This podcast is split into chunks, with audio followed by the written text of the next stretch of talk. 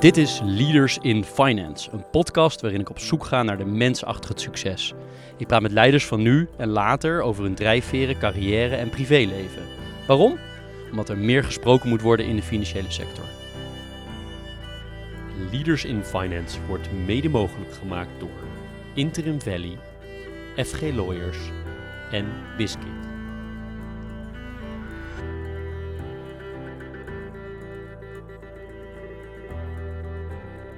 Welkom bij een nieuwe aflevering van Leaders in Finance.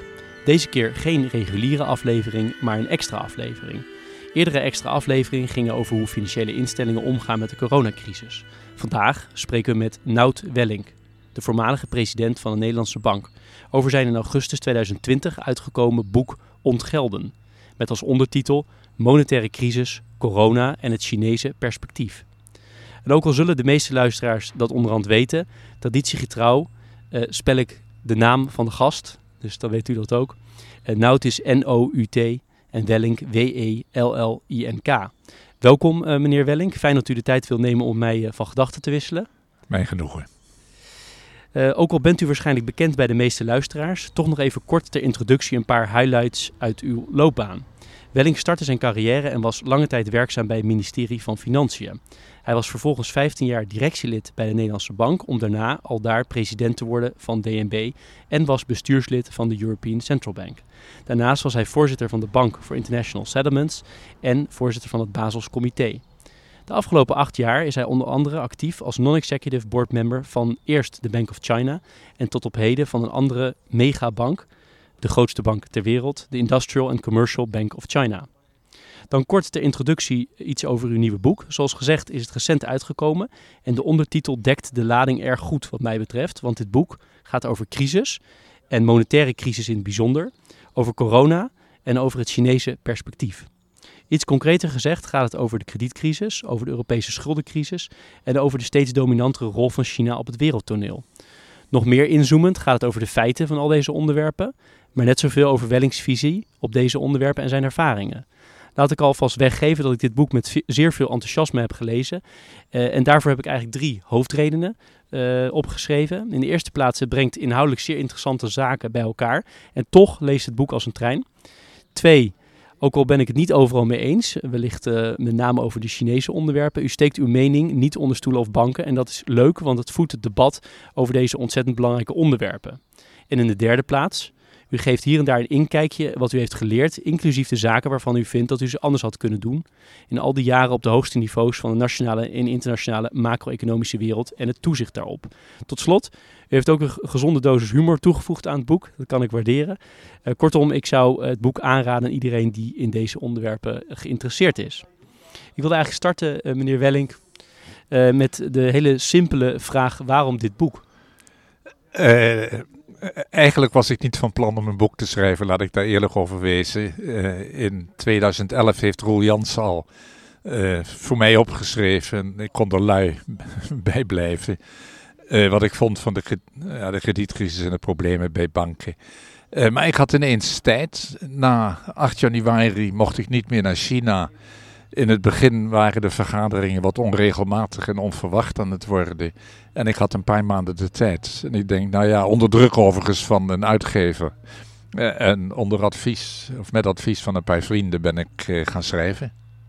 Maar je had het al ooit bedacht? Want dit zou ik misschien. Nee, maar eh, toen de uitgever mij begon te vragen: schrijf nou eens een, een boek over je ervaringen. Toen ben ik wel zo nu en dan gaan denken: wat kan ik in godsnaam nog toevoegen aan wat er allemaal ge, geschreven al is?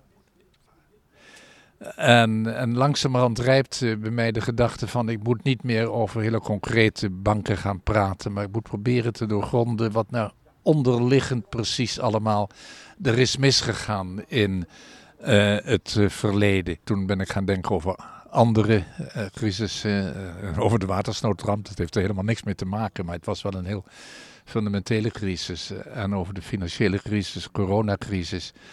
En een van de dingen, een van de conclusies die ik trok is...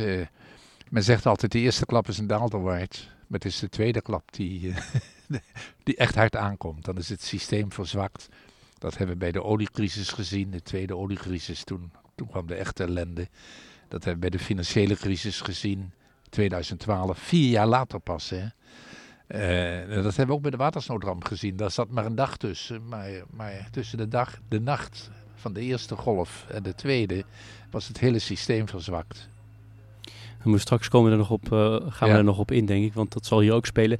Um, wat mij betreft is een van de kernthema's van uw boek Too Little Too Late. Kunt u dat toelichten? Ja, dat klopt. Uh, als, je, als je terugkijkt, ziet dat er, zie je dat er altijd eigenlijk uh, op de kleine schaal en te laat wordt gereageerd. Dat heeft van doen met het feit dat je eerst door een ontkenningsfase heen gaat. Ja, dat kan niet waar zijn.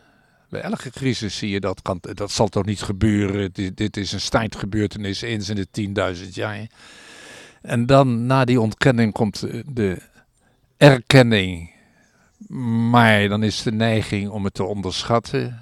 Ja, en dan, dan op een gegeven moment kun je niet anders dan zien wat er onder je ogen gebeurt. Zoals bij de financiële crisis in september 2008.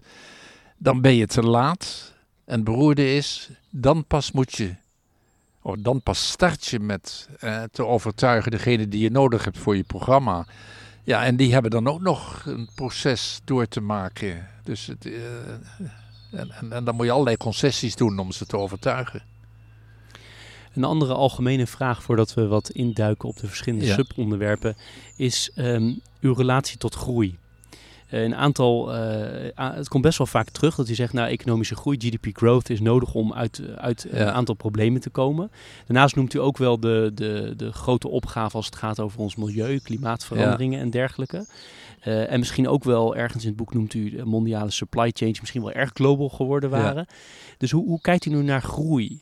Ja, kijk, laat ik, laat ik eerst zeggen dat niet elke groei is goed uh, en uh, niet elke groei zou ik, dus, zou dus, dus willen. En groei wordt vaak niet goed gemeten eigenlijk. Er zitten allerlei onzuiverheden in de meting. Maar groei is wel nodig. Als wij naast de manier waarop we leven op dit moment een verdere verbetering van de gezondheidszorg willen hebben, of een verdere eh, verbetering van het onderwijs of iets aan het milieu wat we moeten doen, aan het milieu moeten doen, willen doen, ja, dan heb je toch groei nodig, want het moet ergens uit betaald worden. Nee, dat snap ik. Wat ik wel lastig aan vind eh, aan dat concept is dat je, doordat er nu zoveel schulden gemaakt worden, er dus ook vaak wel groei nodig is. Of het nou goede of slechte groei is, maar er moet groei zijn überhaupt om het te kunnen servicen. Dat klopt, dat klopt. Want kijk, als we geen groei hebben, wat we dan doen, is heel simpel. Eh, de, de oplossing van vandaag tot een last voor de generatie van morgen maken. En ik vind het zo interessant in de hele schuldendiscussie. Dat we hebben het voortdurend over intergenerationele uh, herverdelingen. En uh, bij de pensioendiscussie wordt te weinig gelet op de lasten die we op onze kinderen en kindskinderen leggen. Maar hier speelt dit ook. Als wij ons op dit moment uit de, de problemen verschuldigen, moeten we wel goed realiseren dat onze kinderen die rekening moeten betalen. Een van de drivers van uw boek is de vraag: hoe kan het dat we de kredietcrisis van 2007, 2008 niet zagen aankomen? Um, wat is uw antwoord op die vraag nu um, en is die nog veranderd gedurende het schrijven van dit boek of gedurende de, de, afgelopen jaren? Nou, in ieder geval is mijn, zeg, mijn, mijn inzicht is wat veranderd. Uh, ik had beter moeten letten en uh, iedereen had beter moeten letten op de interactie van uh, een drietal grote onderliggende krachten, de globalisering uh, en uh, de innovatie die opgetreden is en tegelijkertijd de deregulering. We hebben die interactie tussen de die drie krachten onvoldoende ingeschat. Daar zou ik beter op letten een volgende keer. Maar er zijn er zijn ook andere dingen. En het IMF heeft daar, denk ik, hele nuttige analyses uh, uh, gepleegd. Het IMF zegt, eh, er zijn dingen die we niet weten. Oké, daar, daar, moeten we mee leven. Daar moeten we, desondanks moeten we toch wat doen. Dat is Rutte's met 50% van de kennis, 100% van de beslissingen nemen. Je kunt pech hebben. Je kunt net een carnaval georganiseerd hebben en dan toevallig op datzelfde moment komt die crisis naar binnen. Maar wat ik eigenlijk het sterke in de analyse van het IMF vind, dat is dat ze nog twee andere redenen noemt. De ene is, ja, de politiek is soms een belemmering. Uh, en de andere, er is groepsdenken. En deze twee factoren, denk ik, die zijn op dit moment beslissend in uh, het hele gebeuren. Dat politieke denk ik heb gisteravond gekeken naar de eerste flarden die bekend zijn geworden uit het boek van Woodward. Uh, daar hoor je een president van de Verenigde Staten zeggen dat hij op 7 februari al wist, kennelijk na een telefoongesprek met de Chinese president, hoe gevaarlijk het was. En desondanks zag je vanuit zijn politieke benadering uh, zag je een optreden wat de Amerikaanse burger maanden misleid heeft. Dus, en datzelfde zie je bijvoorbeeld in Brazilië. Dus dat is een element wat ook bij de coronacrisis speelt. En dan verder dat groepsdenken. En in mijn boek heb ik me met name gericht op Nederland. Vanaf de eerste seconde is mij opgevallen hoe gesloten blok het RIVM is. Inmiddels zijn er meer commentaren, maar ik zag dat in, in, in, januari, februari al gebeuren. En dan, dan kwam er eens een buitenstaander. En dan die buitenstaander bleek toch ooit gewerkt te hebben voor het RIVM. Uh, en, en mij is opgevallen hoe, ja, met oogklep, ik zeg dat net zo hard als ik het meen, uh, in Nederland gereageerd is. Uh, de politiek heeft terecht zich gebaseerd op deskundigen.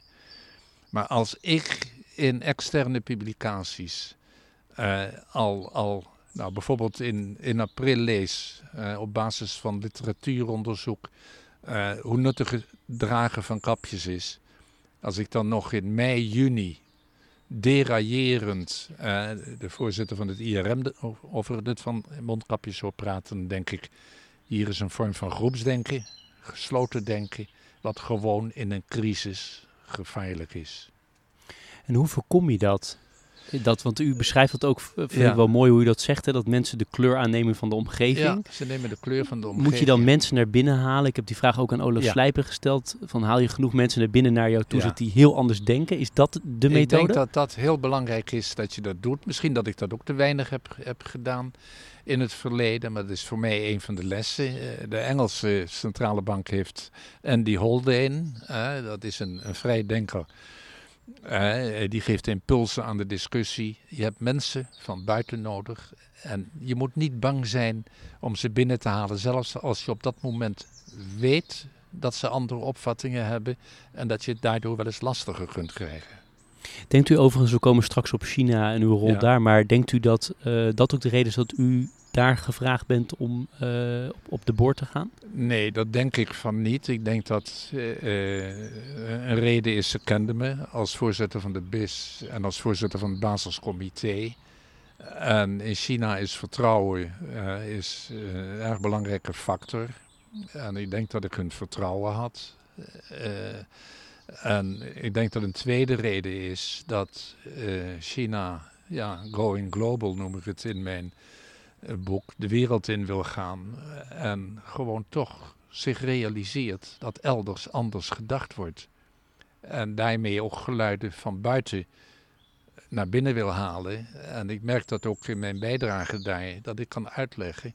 Ja jongens, jullie willen dit wel, maar als jullie tegen wetgeving, tegen ja, resolutiewetgeving in de Verenigde Staten zijn die inhoudt dat ineens de vet kan ingrijpen en jullie roepen dan, ja maar dat is Chinees staatseigendom.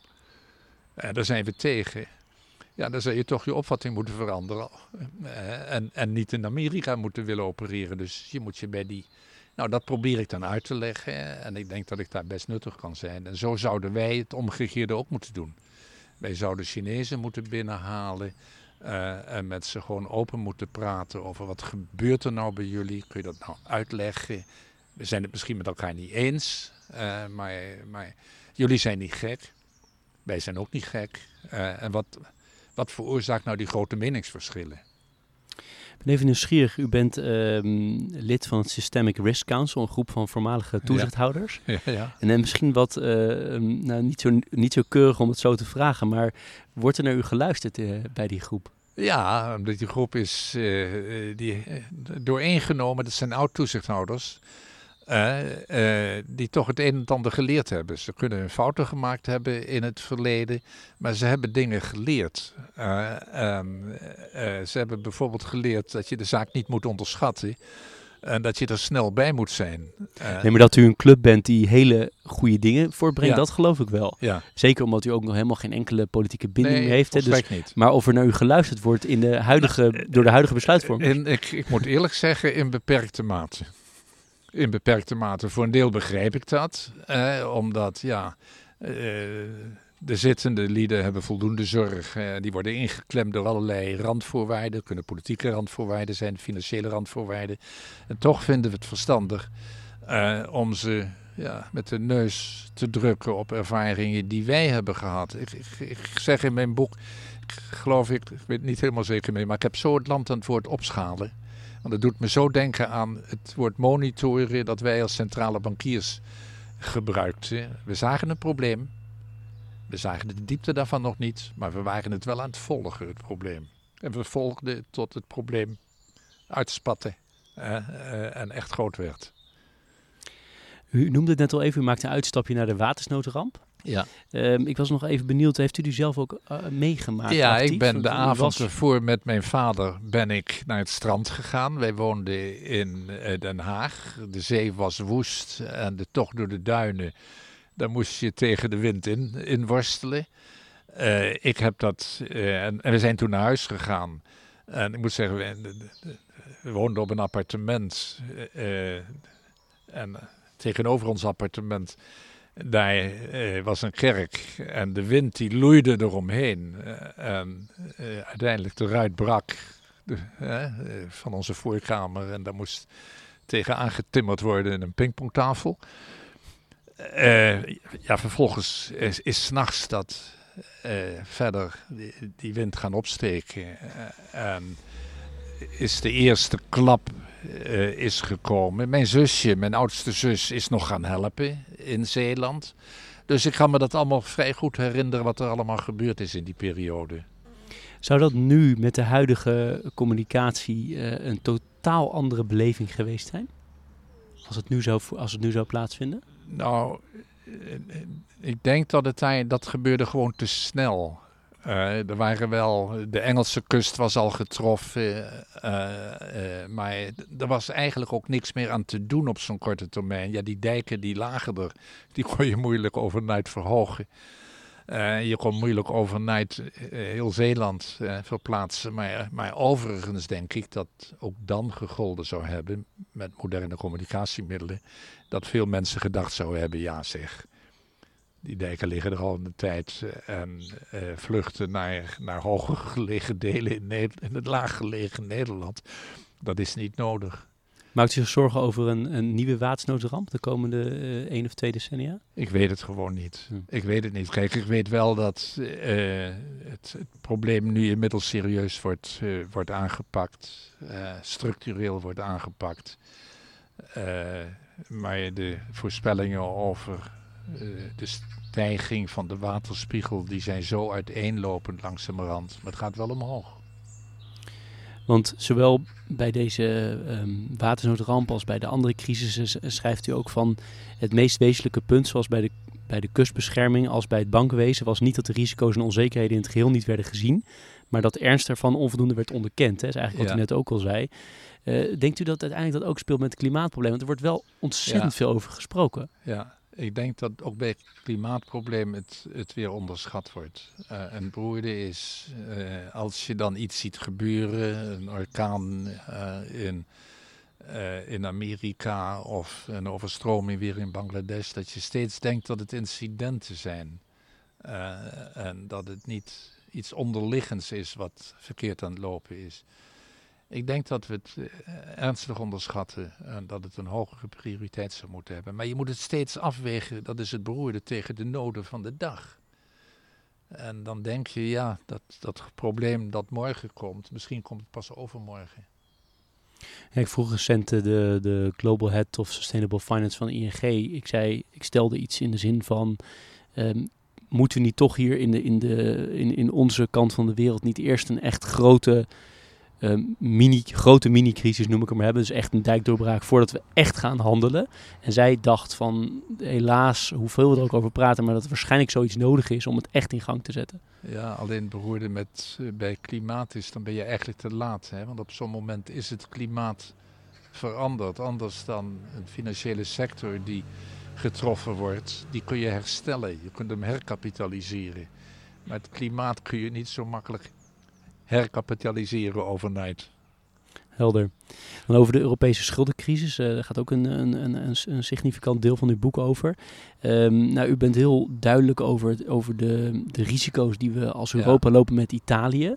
Uh, is het nou echt zo dat wat we in Griekenland hebben gezien, dat dat vrij gemakkelijk ook in Italië kan gebeuren? Ik denk het van wel als we niet oppassen. Ik, ik, ik ben van nature, dat gelooft niemand, maar een, een optimist. Professioneel ben ik altijd, tijdens mijn hele beroepsbestaan, ben ik wat bezorgder geweest. Maar ik ben altijd ingeklemd geweest, ook door, laat zeggen, de verantwoordelijkheid dat je uh, ja, niet te ver voorop moet lopen. Want je kunt ernaast zitten en dan kunnen er ook, ook verkeerde dingen gebeuren. Maar hier lijkt het me eigenlijk duidelijk. Uh, mij lijkt duidelijk dat we ernstig onderschatten de tweede ronde effecten van deze crisis. Uh, en ik heb daar in mijn boek gewoon uit de vrije hand hoor. Heb ik gezegd, moet je luisteren, kijk nou gewoon naar die financiële crisis. En zie dat jaren daarna, terwijl je al bezig bent om de overheidsfinanciën weer onder controle te brengen, toch de schuldquote blijft oplopen omdat die groei gewoon niet meer terugkomt op de manier uh, die je aanvankelijk dacht dat die zou terugkomen. En je niveau van je inkomen, je nationale inkomen is verlaagd. Als je dan die twee crisissen vergelijkt, dan zul je zien dat de schuld automatisch erg zal oplopen in Europa. Maar je zult ook zien dat het uiteenlopen tussen landen, wat we deze uh, al hebben waargenomen na de financiële crisis, natuurlijk nog erger wordt in de toekomst. Ja, en als je dan naar Europa kijkt uh, en uh, naar de monetaire unie kijkt, dan weet je dat om dat bij elkaar te houden, ja, iemand iets moet doen. Want anders gaan beleggers gaan toch kiezen tussen een sterker Nederland en een zwakker zuidelijk Europa. En, dan en, daarop, zegt, daarom, daarop, daarop ja. schrijft u, uh, quote, ik heb mij altijd verzet tegen eurobonds, omdat ze impliceren dat elk land zich ja. aan de regels van het spel houdt. Dat gebeurt evident niet, maar onder de huidige omstandigheden werkt een Pavlov-reactie niet. Nee. Dus het de, zal wel moeten. Ja, we zullen wel moeten. En kijk, op dit moment is de, de makkelijke oplossing... ja, maar die rentestanden als markten gaan selecteren... Uh, uh, en nogmaals, Italië of Spanje kunnen een hoge rente niet veroorloven. Dus als eh, markten dan gaan selecteren, dan is de ECB is de reddende instantie. Die gaat het papier opkopen. Maar daar is een grens aan verbonden. Uh, en, uh, eigenlijk, eigenlijk zou het iedereen duidelijk moeten zijn dat de ECB daar niet onbeperkt mee kan doorgaan. En dan moet je gewoon naar het verleden kijken. En dat is een, ook een mooie brug naar, naar deze uh, vraag. Namelijk dat volgens mij verwacht u wanneer is natuurlijk de vraag, maar wel hyperinflatie. Ja, als men zo door zou gaan. En ik moet zeggen, ik maak me grote zorgen over het gemak waarmee, en dat las ik vanochtend weer in het Financiële Dagblad, uh, een heel groot deel van de economen zegt... Uh, 9 van de 10. Ja. ja, schuld in Nederland, 120 procent. Wat men zich toch niet realiseert, kennelijk, dat is enerzijds, uh, de IMF ondersteunt nu al 80 landen die dreigen in schuldenproblemen te komen. Dus ontwikkelingslanden, andersoortig, ja, dus landen die daar tegenaan liggen. Omdat de schulden daar gewoon niet meer op losbaar uh, dreigen te worden, de, de, schulden, de hoogte van de schulden. Maar men realiseert zich niet, inderdaad, dat uh, wat je dus nu aan schulden maakt, afgelost moet worden in de toekomst. Daar zijn een paar oplossingen, namelijk ombuigingen, dat drukken we weg. Eh, belastingverhogingen, dat drukken we weg. Groei, dan is het de vraag of groei de oplossing zal zijn in de komende jaren.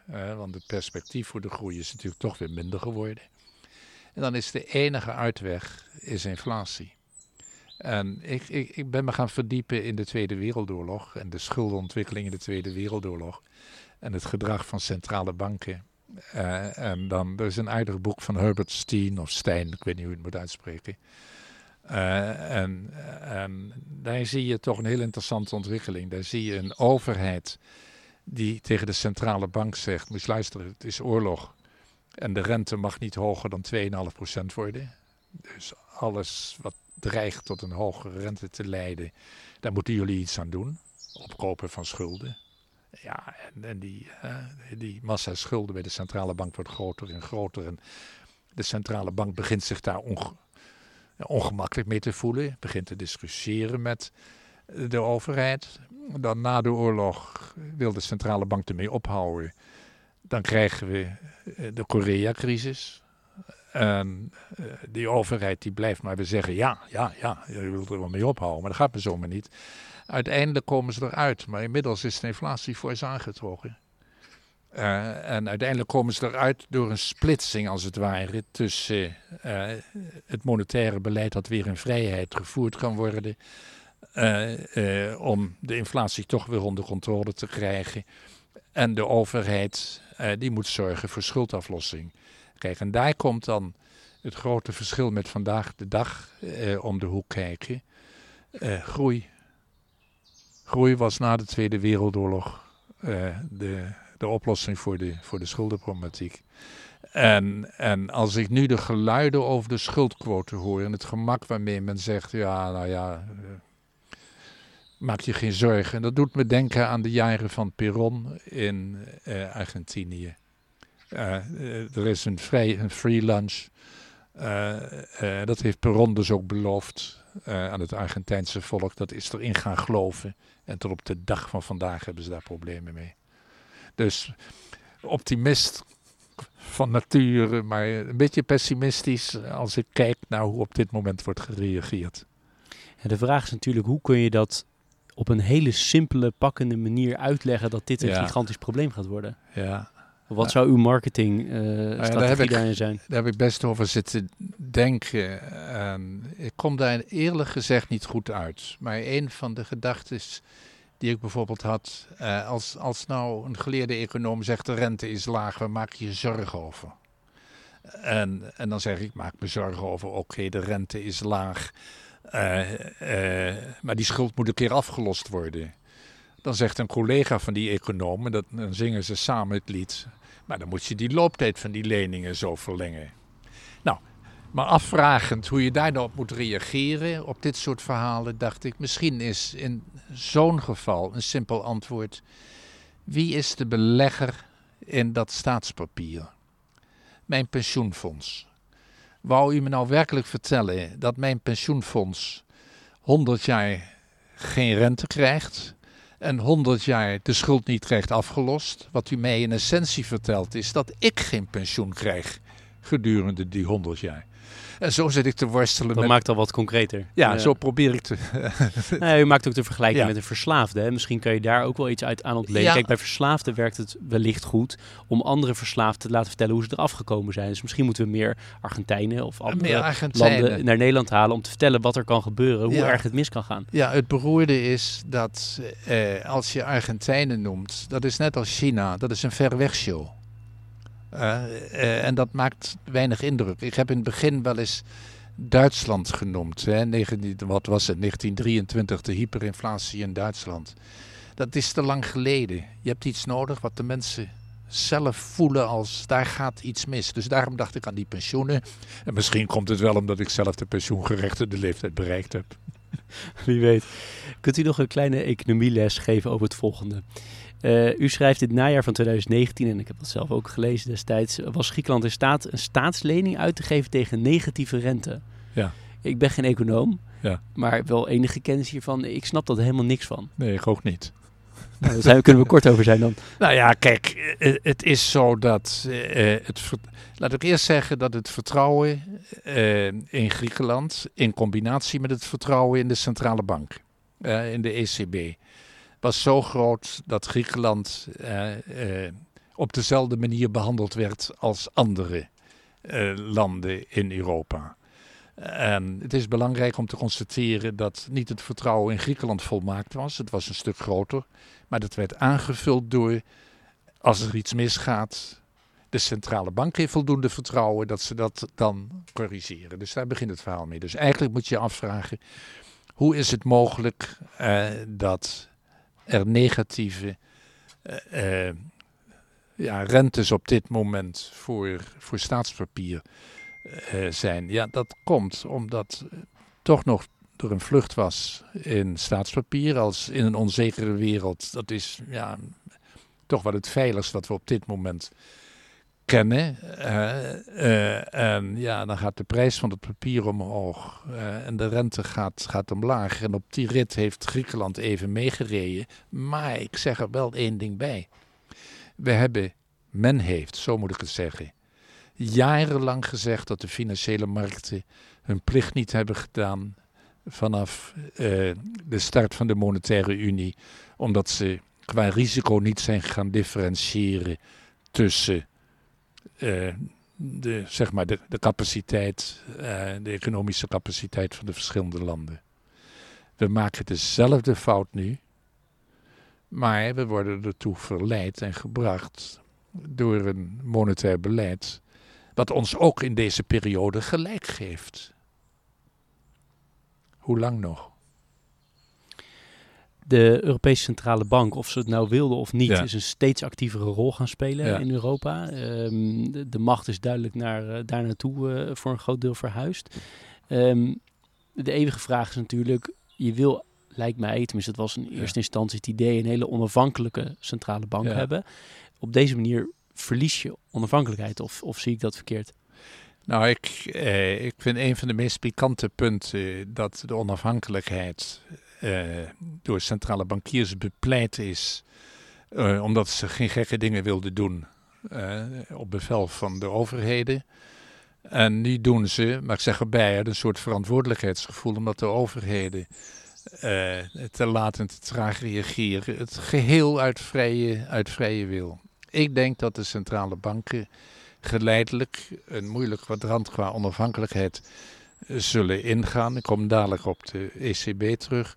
Een moeilijk kwadrant zullen ingaan omdat het vermogen om rente te verhogen in een samenleving.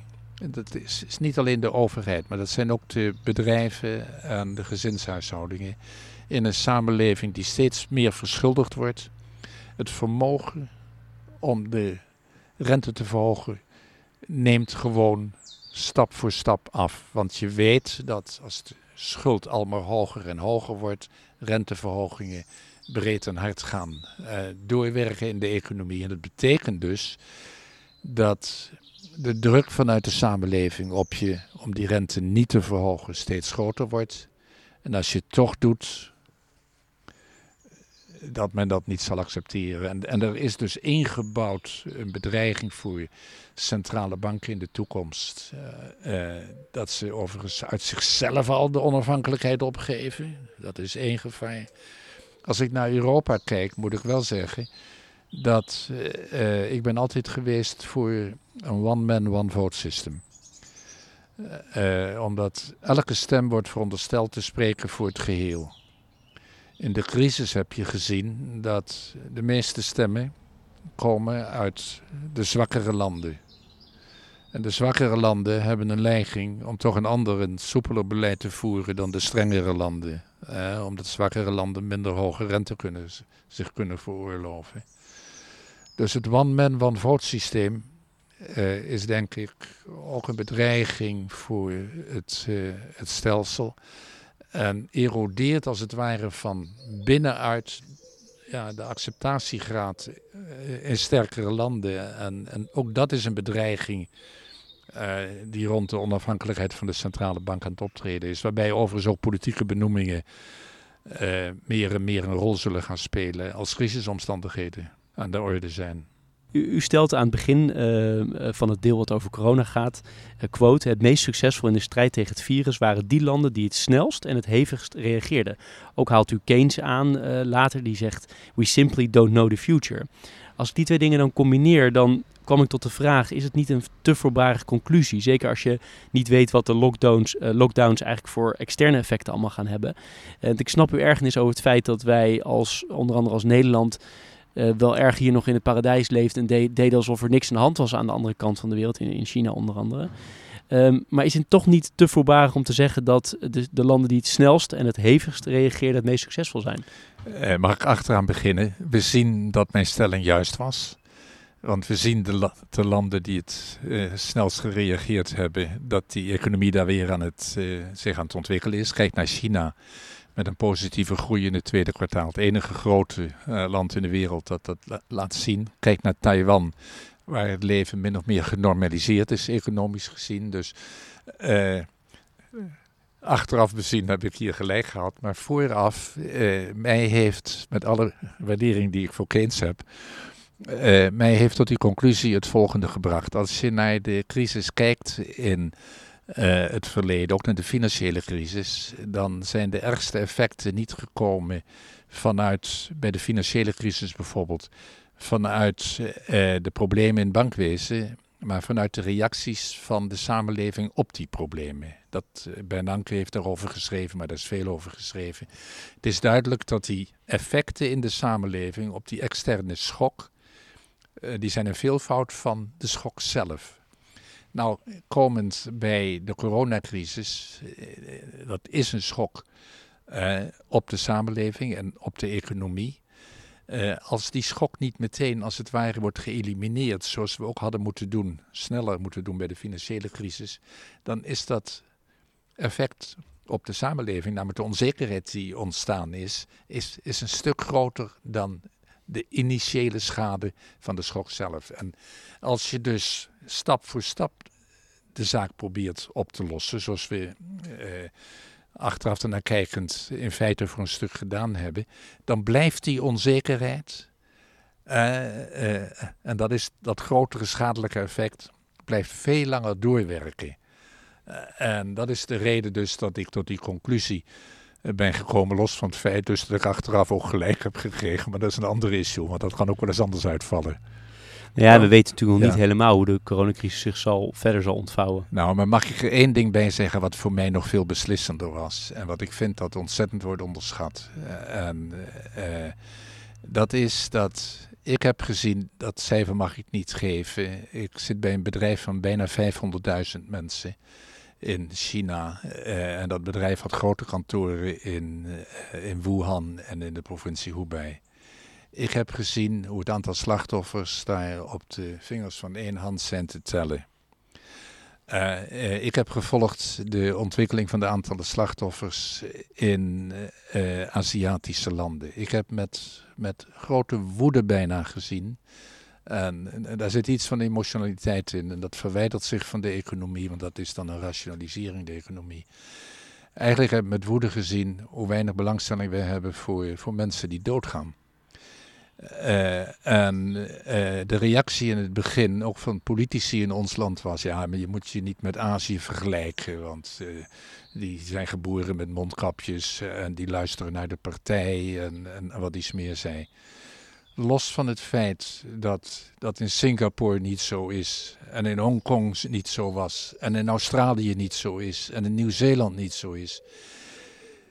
Oostenrijk heeft op dit moment 81 doden.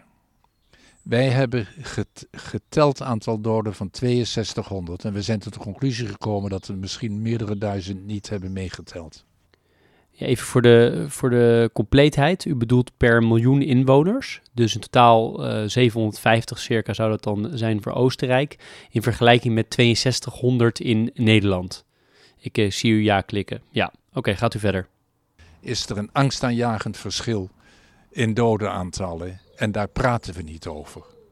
En daar zit uh, bij mij, als ik een andere reden mag noemen, eigenlijk een diepere reden. Ik, ik, ik wil niemand verwijten. Je werkt met de kennis die je hebt en je maakt fouten en daar zijn redenen voor en daar moet je lessen uit leren. Maar eigenlijk gaan we heel slordig uh, met, uh, met mensenlevens om. Duitsland, kijk, als je zegt Azië is een andere cultuur, dan, dan zeg ik, kijk toch eens naar Australië en Nieuw-Zeeland, dat is onze cultuur. En dan kun je zeggen, het zijn grote landen, maar de, daar de coronacrisis trad in de steden op, net als, als bij ons. Maar Duitsland, uh, ook voor Duitsland geldt dat als je per hoofd van de bevolking kijkt, er een schrikbarend verschil met Nederland is. En, en uh, je, zult, je zult dus ook op een gegeven moment moeten de verantwoordelijkheid moeten nemen voor uh, waarom dat zo gegaan is. Uh, en dat is niet een kwestie van dan schuld geven, maar lessen trekken. En, en mijn zorg is, we zitten op een grote afstand nu van elkaar. Mijn zorg is dat die les op dit moment eigenlijk nog steeds niet getrokken is. Want we praten heel lastig over, heel, makkelijk over het lijden dat jongeren doormaken uh, als ze uh, zich moeten beperken in hun festiviteiten. Laten we, laten we gewoon eens ons realiseren dat er zijn andere culturen. Maar wij hadden hoog en hebben hoog in het vaandel staan het individu en de medemens en het behartigen van de belangen van de medemens. En kijk je naar Amerika, dan zijn daar nu 190.000 doden. In China zijn er 4.500. Vermenigvuldig het met 10. Uh, uh, vermenigvuldig het met 20. Dan, dan haalde het nog niet, zeker geschaald aan de omvang van die landen, wat in Amerika aan het gebeuren is. En dan hebben we hier nog steeds discussies over mondkapjes. Terwijl in Amerika publicaties van gerenommeerde instellingen er zijn dat als daar mondkapjes algemeen gedragen zou worden, ze voor het eind van het jaar 100.000 minder doden hebben. Wat, wat, wat, wat, denkt u dat nou de belangrijkste drivers zijn voor deze mentaliteit die u beschrijft? Uh, daar zit dat element van wat ik steeds noemde, ergens niet geloven in. Het kan toch niet waar zijn. Uh, het is misschien iets cultureels. Uh, dat ja, wij zijn eigenlijk, we hebben de beste gezondheidszorg maar uh, in de wereld. Maar, maar ja, als je die niet goed mobiliseert, heb je nog problemen. Een van de redenen hier is, dat is een specifieke reden, uh, dat is China.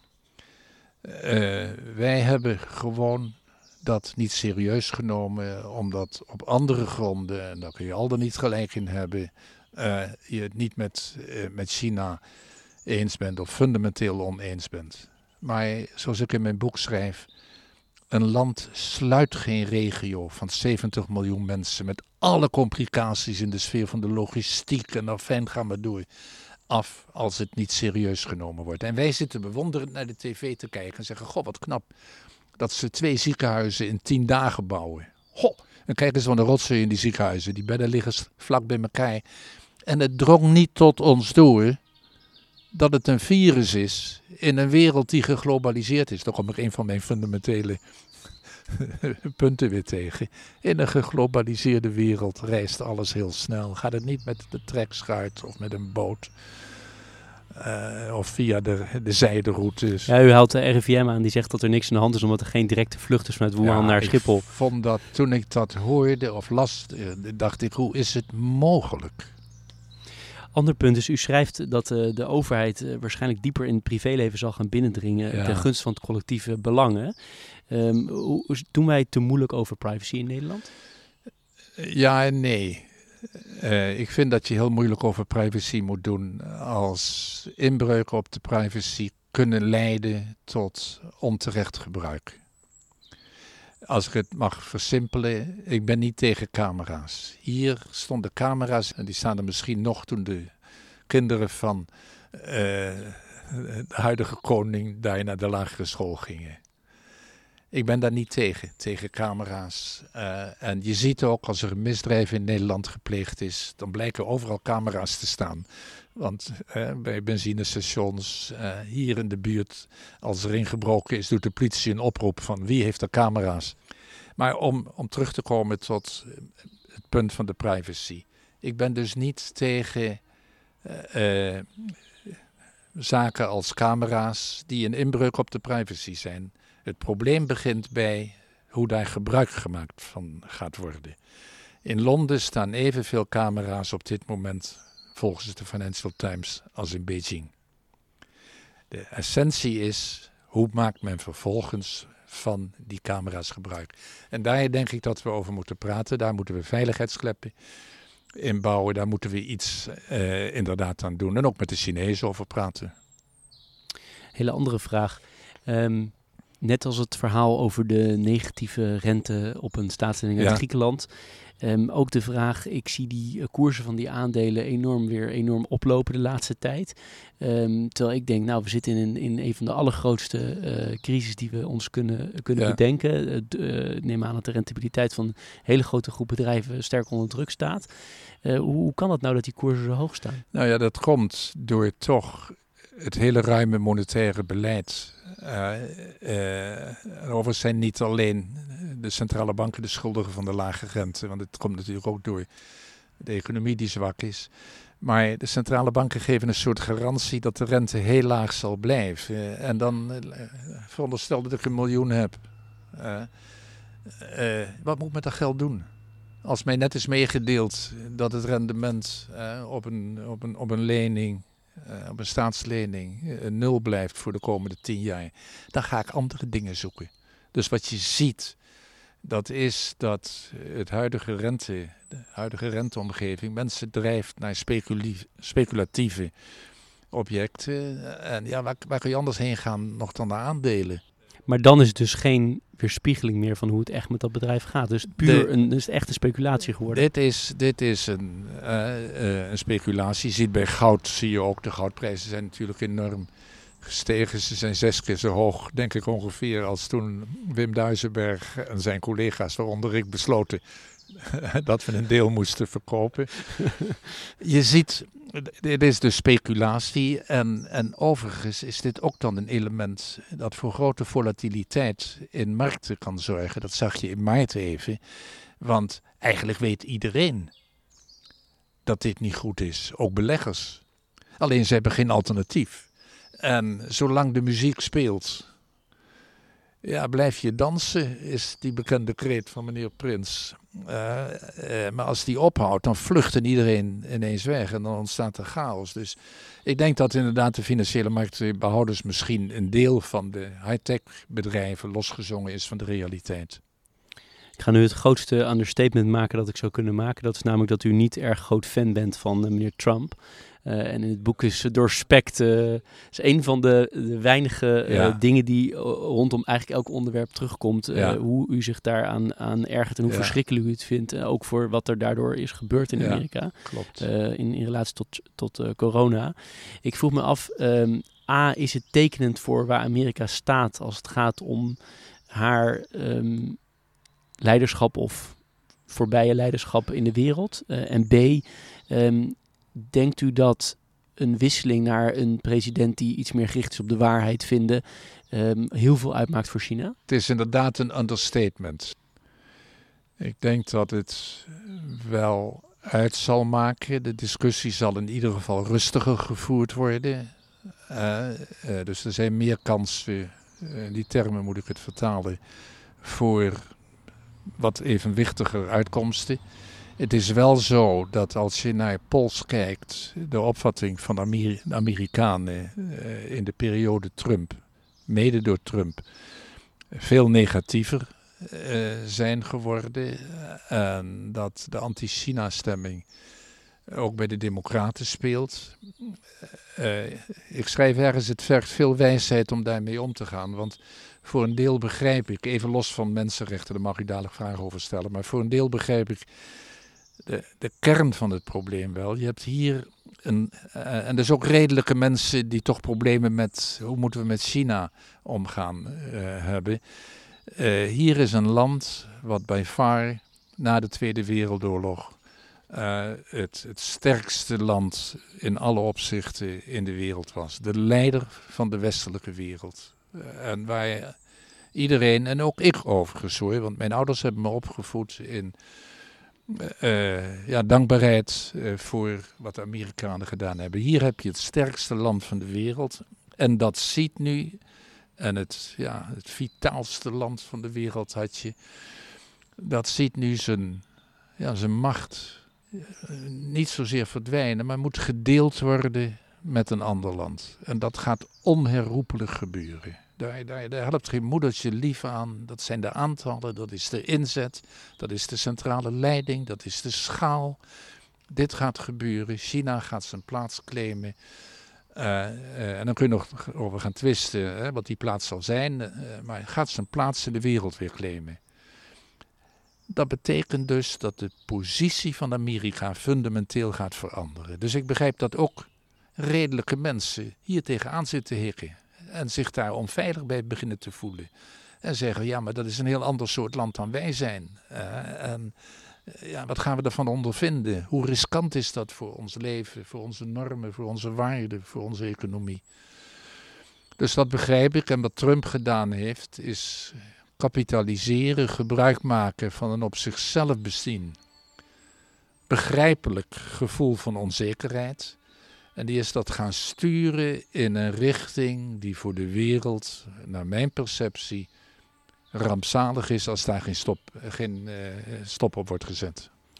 U vertelde al even hoe u uh, bij, uh, bij de Chinese banken terecht bent gekomen. Dat daar was duidelijk een link met het feit dat China is toegetreden tot de Bank for International Settlements onder uw ja. leiding destijds.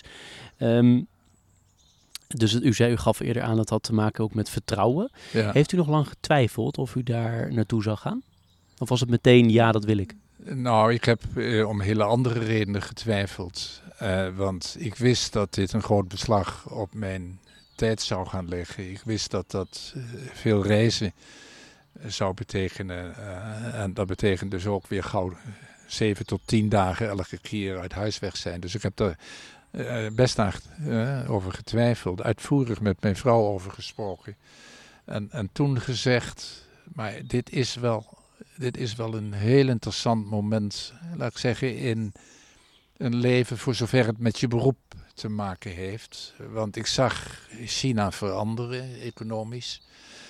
Ik voelde de gaten overigens in mijn eigen kennis heel goed. Uh, ik kon erg goed opschieten met het ja, toenmalige ook Chinese bankpresident en wat collega's die in uh, de toezichtssector werkzaam waren. Dus ja, ik heb wel eh, een tijd lang geaarzeld. Uh, ik heb uiteraard nagedacht ook over de politieke kant van het geheel. Kun je dat doen? Mijn conclusie was, als je twijfelt, dan moet je dat juist doen om beter te begrijpen wat daar gebeurt. En ook dat hier eens uit te uh, leggen uh, hoe sommige dingen daar gaan. En sommige dingen gaan anders dan, echt anders dan men men denkt. Dus uiteindelijk heb ik van harte toch ja gezegd na een lang antwoord en na, na lange ijzerlingen. Want u werkt voor een, een, krijgt een machtig mooi inkijkje in die Chinese wereld op, op het hoogste niveau.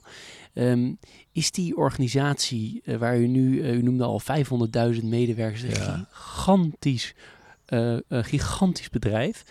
Um, met enorm complexe, complexe um, verhoudingen tot de staat en ja. wat er allemaal niet bij komt kijken.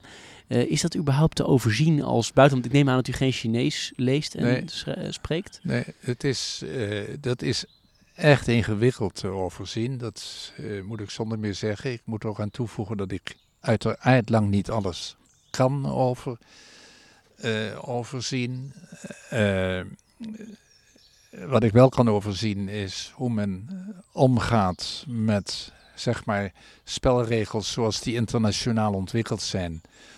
Uh, want ja, daar moet verantwoording voor optreden en daar moeten ook maatregelen bij belegd worden. Bijvoorbeeld als het gaat om uh, de kapitaalsterkte uh, of als het gaat om de beoordeling van leningen, het beleid dat men voert, ook internationaal. bijvoorbeeld in de context van het Belt en Rood project. Maar onder de oppervlakte kijken is veel ingewikkelder. Maar ik denk dat, en dit is wat wij niet begrijpen hier in het Westen en wat we moeten proberen te begrijpen. Als je een schaal hebt zoals uh, in China bestaat, dat is het land als zodanig, maar ook de bedrijven in dat land. een aantal althans daarvan dan is de besturing daarvan, het makkelijke is om te zeggen complexer, maar is ook anders. Uh, om een voorbeeld te geven van anders, je hebt meer technologie nodig. Hoe kun je, wij hebben zes, rond 650 miljoen particuliere klanten. 650 miljoen. Kun je je voorstellen? En hoe kun je die allemaal screenen op betrouwbaarheid? Uh, en Ik dacht dat we in Nederland een uh, anti-money laundering uitdaging hadden, maar dat, uh, daar nog wat meer denk ik. Natuurlijk is dat een enorme uitdaging. Natuurlijk gaat er bij tijd en wijle iets mis. Maar de investeringen in de technologie van de bank zijn gigantisch. Die zijn gigantisch. de modellen die aan, ontwikkeld worden om witwasserij op te sporen, die, die breiden zich met de dag uit. De aantallen, de complexiteit. Nou, wat ik dan eigenlijk indirect daarmee zeg, is realiseer je je goed als je moet concurreren met zo'n land eh, waar oplossingen worden gezocht voor de schaal die dat land nou eenmaal heeft. Dan geeft dat enorme impulsen, bijvoorbeeld aan de technologie. Uh, uh, en daar wordt ontzettend veel geld in gestopt. Denk nou niet dat wij zijn technologisch zo geavanceerd en uh, we kappen alle informatieuitwisseling af en die chips die sturen we niet meer. Denk nou niet dat dat de oplossing van als je een probleem hebt van jouw probleem is. Dat doen ze zelf dat moeten ze zelf doen. Anders kunnen ze die schaal in de wereld van morgen niet waarmaken. Dus een van de meest cruciale dingen uh, die wij ons niet realiseren is, schaal maakt alles anders. En Europa, dat is een van de redenen waarom ik zeg, Europa moet economisch ook meer in termen van schaal gaan denken. Nou, kijk, ik heb daar in die treinen gezeten, die zijn fantastisch. Dat gekluns hier, ik geloof dat ik dat wel ergens opschrijf. Met dat, ik wou zeggen, bijna boemeltje hè, naar Brussel tussen Amsterdam. Als je, als je ook een treinenindustrie wilt ontwikkelen die kan concurreren in een vrije wereld, waar we zeggen een voorstander van te zijn, dan winnen we het nooit als we ook niet aan schaal werken. En anders veroordelen we onszelf tot het sluiten van alle deuren voor de buitenwereld. En dus een suboptimale welvaartssituatie. U schrijft in de acht jaar dat ik nu regelmatig in China kom, heb ik steeds geprobeerd niet te oordelen, maar te begrijpen hoe China is en wat het doet. Echt als uh, heel observerend er naar te kijken en ervan uh, van te leren. Ik vroeg me af, u ergert zich, of ik weet niet of dat het goede woord is hoor, maar u verbaast zich op, op zijn minst erover dat wij zo weinig geïnteresseerd zijn in wat daar allemaal gebeurt en hoeveel we ervan kunnen leren en dat we meer moeten samenwerken. Um, is dat andersom beter? Denkt u dat China zich beter aan het inleven is van hoe wij hier dingen doen? Zij zijn ontzettend nieuwsgierig. En, uh, zij, zij, en wij noemen dat meteen kopiëren, maar zij zijn ontzettend nieuwsgierig hoe, hoe wij dingen doen. En willen daar ook dan meteen lessen uit trekken als dingen hier fout gaan. Er is een prachtig boek over Huawei, ik kan dat wel, wel, wel, mailen, verschenen hoe Huawei uh, in een beperkt aantal jaren tot een wereldspeler is geworden door gewoon te kijken naar hoe bedrijven gemanaged werden bijvoorbeeld uh, in het Westen. En dan bepaalde technieken inderdaad. Het gaat niet over, nu over semiconductors, maar gewoon aanpakken hoe je die vruchtbaar naar Chinese verhoudingen kunt vertalen. Dus zij kijken naar ons. Wij kijken eigenlijk te weinig, naar mijn gevoel, naar hoe zij eh, succes hebben. En, uh, en dan, dan, ja, dan, dan zit ik ook met spanningsvelden, dat wil ik best oprecht zeggen. Als ik lees over bepaalde ontwikkelingen in bepaalde delen van China en zie wat er met mensenrechten aan de hand is, daar maak ik dadelijk nog een, een kanttekening bij. Maar uh, mensenrechten aan de hand is, ja, dan is voor mij de spagaat. Natuurlijk wil ik dat niet. En ik krijg nu allerlei opmerkingen over mijn boek. Uh, en daar wordt dan gezet, gezegd door iemand bijvoorbeeld, zet die zak, daar hebben ze het over mij bij de vuilnisbak. Want ik praat niet over mensenrechten in mijn boek. Dat komt omdat het niet over mensenrechten gaat. Het gaat over, begrijp die economie. Maar de spagaat voor mij is, en daar kom ik gewoon niet uit als dit allemaal waar is, hè, laat ervan uitgaan dat er een miljoen mensen in kampen zitten.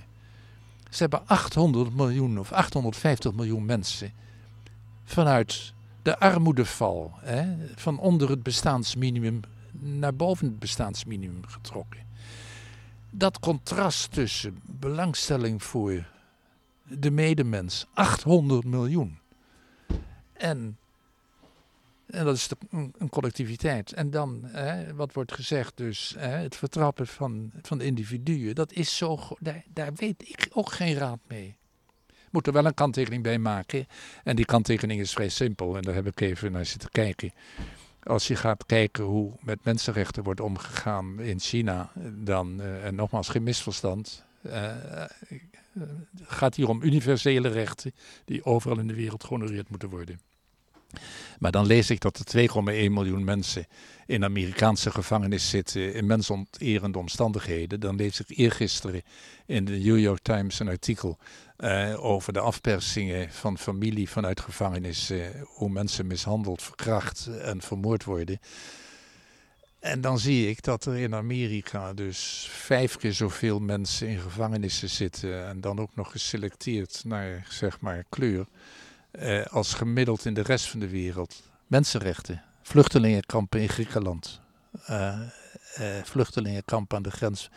Ik bedoel, er is geen enkele legitimatie voor wat in China gebeurt, maar de legitimatie van ons zou iets groter worden en we zouden dan beter met ze kunnen praten. Ja, want ziet u daar ook uw belangrijkste rol? Het zijn natuurlijk ontzettend moeilijke dilemma's. Ja. Ik kan me voorstellen, dat, hè, ik vind het ook mooi hoe u het verwoordt, hoe moeilijk die afweging is. Ik vind het ontzettend maar, moeilijk. Um, is uw belangrijkste bijdrage misschien ook uw belangrijkste legitimatie richting uzelf, dat u de bruggenbouwer kan zijn? Dat, ik probeer daarover te praten ook. Ik probeer dat eh, daar uit te leggen als, bij collega's. Ik probeer dat hier uit te leggen. Het grappige is dat eh, ik soms de indruk heb dat men, dat men receptiever is uh, uh, dan, dan wij. Maar er zijn problemen waar, waar nauwelijks een oplossing voor te vinden is. In mijn boek eh, geef ik een heel ander voorbeeld. Dat ligt in de sfeer van de economie. Is China nou een ontwikkelingsland of niet? En dan zeg ik, daar kom ik niet uit. Want het is ja en het is nee. en, en dan vervolgens zeg ik, Laten we daar dan over gaan praten. Uh, in plaats van uh, meteen oorlog te gaan voeren. Uh, hetzelfde probleem heb ik met Hongkong. Ik vind het vreselijk als ik daar een miljoen mensen zie lopen hè, en zie pleiten voor democratie. Dan zeg ik dat moet kunnen. Als ik dan met een Chinese collega praat. Het grappige is dat verschillenden zeggen: ja, waarom niet? Maar jullie vergissen je in één ding. En ja, dat moet ik dan geloven. Daar lopen net zoveel terroristen tussendoor. Uh, als in Portland uh, Trump zegt. Uh, en, en dat is een veiligheidsissue. Ja, ik weet het dus niet, maar ik zeg dus steeds: alsjeblieft, blijf met elkaar praten en probeer elkaar te begrijpen in ieder geval. En dan kun je altijd nog een, nog, nog, nog een oordeel op een gegeven moment hebben dat negatief is. Ja, daar heb je het recht toe, daar gaat het niet om. Ik heb uh, opgeschreven um, dat om, dat, om die brugfunctie te vervullen, moet u misschien wel iets, nog iets sterker neerzetten. Wat, wat alle positieve kanten ook zijn van, van, van deze, van deze uh, wereldspeler China. Maar ik vraag me gewoon af: is het um, dat u dat een beetje expres doet om het wat debat een beetje aan te zwengelen daarover? Of bent u echt, nou, louter zo positief ook niet zeggen, want u haalt ook wat kritische punten over China aan. Uh, maar kortom, is het vooral om het, punten neer te zetten of is het ook echt zoals u het helemaal ervaart? Nou, kijk, op economisch gebied is het zoals ik het ervaar. Ik heb best zitten dubben over het feit uh, uh, dat ik daar niet expliciet op mensenrechten en dat soort zaken inga. Ik heb me tegelijkertijd gerealiseerd dat ik dan een gevaarlijk pad op ga. Niet omdat ik daar geen opvatting over heb. Mijn opvattingen zijn, zijn heel duidelijk. en ik erger me ook aan het gemak waarmee mensen me dan meteen beschuldigen van wiens brood men eet, uh, diens woord men spreekt. Dat is, dat is allemaal flauwekul. En uh, dan denk ik meer aan uh, wat je zegt, dat ben je zelf of iets van die naait. Maar nee, mijn punt was, als ik dat doe en ik moet het toch evenwichtig dan blijven doen, dan moet ik ingaan op wat wij en, en wat mij ook echt beroert hoor. Dan moet ik ingaan op wat wij zelf fout doen. En als men het heeft over een miljoen Oeigoeren, uh, dan, dan moet ik het over de miljoen mensen hebben die te veel in Amerikaanse gevangenissen zitten. Dan moet ik het ook hebben over de historie. Als ik het over Hongkong heb, moet ik vertellen uh, dat uh, Hongkong dat was in lease gegeven aan de Chinezen. Laten we wel wezen, voor 99 jaar. Dus dan was het een ander boek geworden. Ja. Was het misschien evenwichtiger geworden. Dat had een deel 2 of deel 3 of deel 4 kunnen zijn. Nou, ik denk, ik denk, maar dat is mijn persoonlijke Ja. mening, dat als u had toegevoegd eh, uw ook wel de, de, de, de spanningsveld dat u beschreven. Aan Ja. de ene kant dat u eh, die problemen die u eh, aan mensenrechten of wat dan ook in China ziet, dat u die ook in andere delen van de wereld ziet. En wat misschien nog iets Ja, misschien had andere kant dat- punt. Ik weet het niet hoor, dat is een idee. Nee, maar daar ben ik gevoelig voor. Dat heb ik mezelf ook afgevraagd. Ik weet niet of dat veel de reactie had veranderd van mensen die schrijven: zo'n zak moet je bij de vuilniszak neerzetten. ja. Ja. Eh, ik bedoel, eh, wat mij gewoon opvalt, dat is dat er toch een soort voor geprogrammeerd denken is. En misschien heb ik om dat te doorbreken dingen wat stelliger, eh, of nee, wat, hè, wat beperkter opgeschreven dan ik anders gedaan zou hebben. Maar er is een voorgeprogrammeerd denken. Mag ik een, een voorbeeld geven? Eh, een citaat van een journalist die ik zeer waardeer overigens, Ed Groot, in het Financiële Dagblad. Eh, en die, die schrijft de facto, schrijft hij, dat ik weinig belangstelling heb, kennelijk voor dat absolute macht corrumpeert. En dat illustreert hij met een zinsnede uit mijn boek. Het, komt in essentie neer op dat ik zeg, in China is mij verteld dat eh, een benoeming voor het leven inhoudt eh, een benoeming eh, tot je taak vervuld is. Dat meld ik als ja, wat mij in China is verteld. Als je me zou vragen, weet u, gelooft u dat? Ik zeg, dat weet ik helemaal niet. Maar ik vond het interessant om dat te melden, omdat er kennelijk in China, want er was kritiek op hoor, bij de mensen die ik sprak, die zeiden ja, dat is het doen dan aan de tijden van Mao denken. Eh, en anderen zeiden ja, maar dat interpreteer je verkeerd, want eh, bij ons is het zo. Nou, voegt de journalist één woordje toe, en niet te kwaad trouw, maar hij voegt toe, je moet kijken in China op die manier. Dat heb ik nooit gezegd, want dat weet ik niet. Eh, dus dus het is, het, het is, de, er is zo gauw een, een, een kleuring treedt erop, wat je dwingt om je expliciet uit te laten. En dat heeft dan weer als nadeel, geef ik toe, dat men zegt je bent te eenzijdig eh, in je formuleringen. Maar misschien dat ik het de volgende keer anders gedaan zou hebben. Ja, en ik denk ook wel dat uiteindelijk de rollen die u nu eh, heeft vervuld en die u nu vervult in China. Kijk, het makkelijkste om geen kritiek te krijgen is om gewoon niks te doen. Ik wist dat dit soort kritiek op zou krijgen. En het enige wat ik hoop, dat is dat eh, mensen ook dan eens gewoon gaan, gaan, in ieder geval gaan nadenken. En dan mogen ze het nog steeds met me oneens zijn. Maar elke dag lees ik nog in de krant over intellectuele eigendom en intellectuele eigendomsroof. Mijn vrouw was, eh, die werkte bij het Hof en die is gespecialiseerd in intellectuele eigendom. Dus ik was daar altijd eh, zeer in geïnteresseerd. Een neef van mij, die eh, is buitengewoon nog leraar in China. eh, en die heeft van doen met intellectuele eigendom, het instituut waarvan hij mededirecteur is. Ik heb dat daar goed gevolgd. Daar ging van alles fout. Maar daar is zoveel veranderd. En het grappige is, het is nog steeds niet volmaakt. En dan kom ik weer aan het, de grootte van het Rijk. Je kan niet, ook als er wetgeving is, niet vanaf het moment dat de wetgeving er is en dat de nieuwe hoven er zijn en dat de straffen verhoogd zijn, kan je die zaak meteen van de ene op de andere dag helemaal veranderen. En daar moet, d- daarom mag je best druk op de Chinezen blijven uitoefenen, maar er is ontzettend veel op dat terrein gebeurd. En onze verhalen lopen gewoon achter de feiten aan. Wij zouden ons moeten realiseren als er één land in de wereld belang heeft bij bescherming van intellectuele eigendommen, is het China. In het jaarverslag van, eh, eh, van, van eh, ICBC zul je zien hoeveel patenten wij als bank eh, aanvragen. Heeft eh, iemand in eh, China in, uit, uw, uit de boord of daar, is het vertaald alvast heel snel? Heeft iemand het gelezen? Nee, nee. Weet ze ervan? Eh, ik heb wel verteld dat ik ermee bezig was.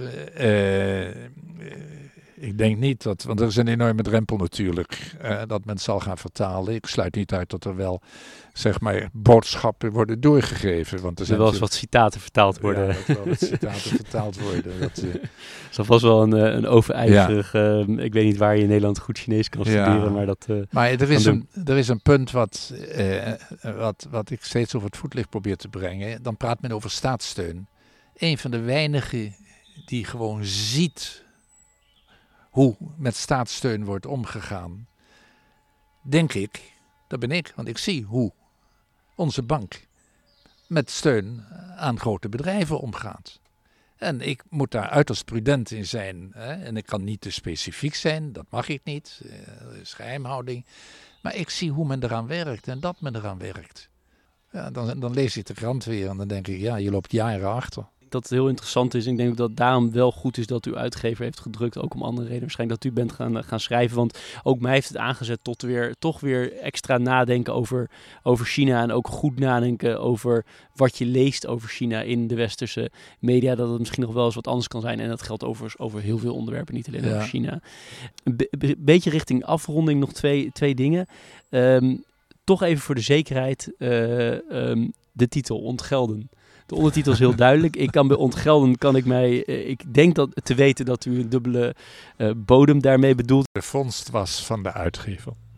Dat moet ik u eerlijk zeggen. En ik zat er in het begin even tegenaan te hikken. Het is toch wel een gekke titel, dacht ik. Toen ben ik erover gaan nadenken, want hij zei ja, maar het is een, een dubbele titel. Uh, het is, je moet het ontgelden als je het niet goed doet. Je vertelt dat geld in zijn, in zijn vorm, zoals we dat nu kennen, geleidelijk gaat, gaat verdwijnen. Uh, het is een, een, een, titel met meerdere dimensies. Dus ik ben er geleidelijk van Niet gaan houden. Maar het was voor mij ook even wennen, moet ik in alle oprechtheid zeggen. Ja, ik vind het erg leuk gevonden, moet ik zeggen. Dus, maar het is helemaal Peter Nijs. alle credits naar, naar, hem. Ja. Allerlaatste uh, punt. U schrijft ergens in het boek, uh, quote, ik zou over 50 jaar uit andere orden nog wel eens een blik op deze aarde willen werpen. Um, ik, ik, leid eruit af, u blijft nieuwsgierig, u wil altijd blijven ja. leren. Uh, bent u optimistisch over wat u zult zien? Ik ben eigenlijk heel optimistisch over de, de menselijke mogelijkheden. Ik geef daar aan passant wat voorbeelden van. Maar ik ben echt heel optimistisch over de mensen, menselijke mogelijkheden, voedselproblematiek, uh, uh, medische uh, problematiek, om die op te lossen.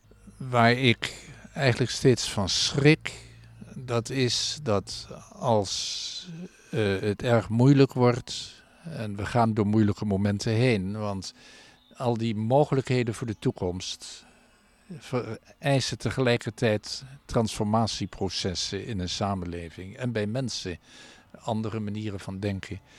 Waar ik soms een beetje pessimistisch over ben, is over de absorptiecapaciteit van onze samenlevingen voor veranderingen. Uh, en uh, kunnen we dat aan? En je ziet als de veranderingen te snel gaan, dan komen er weerstanden. En dat zie je dus in de Verenigde Staten, zie je dat heel, heel duidelijk. Maar dat zie je ook in andere landen met populistische bewegingen. Dat is één aspect waar ik dus wel mijn zorgen over heb. Maar, maar per saldo ben ik daar toch optimistisch over. Want ik denk dat we daar overheen kunnen komen. Uh, wat ik eigenlijk veel problematischer nog vind en waar ik niet direct een oplossing voor zie, is hoe we nou een sfeer kunnen creëren in de wereld dat we met z'n allen de problemen gaan oplossen. Uh, voor ons allemaal. En, en toen zei ik tegen mezelf: we hebben de mogelijkheden, er zijn weerstanden, we kunnen die weerstanden overwinnen.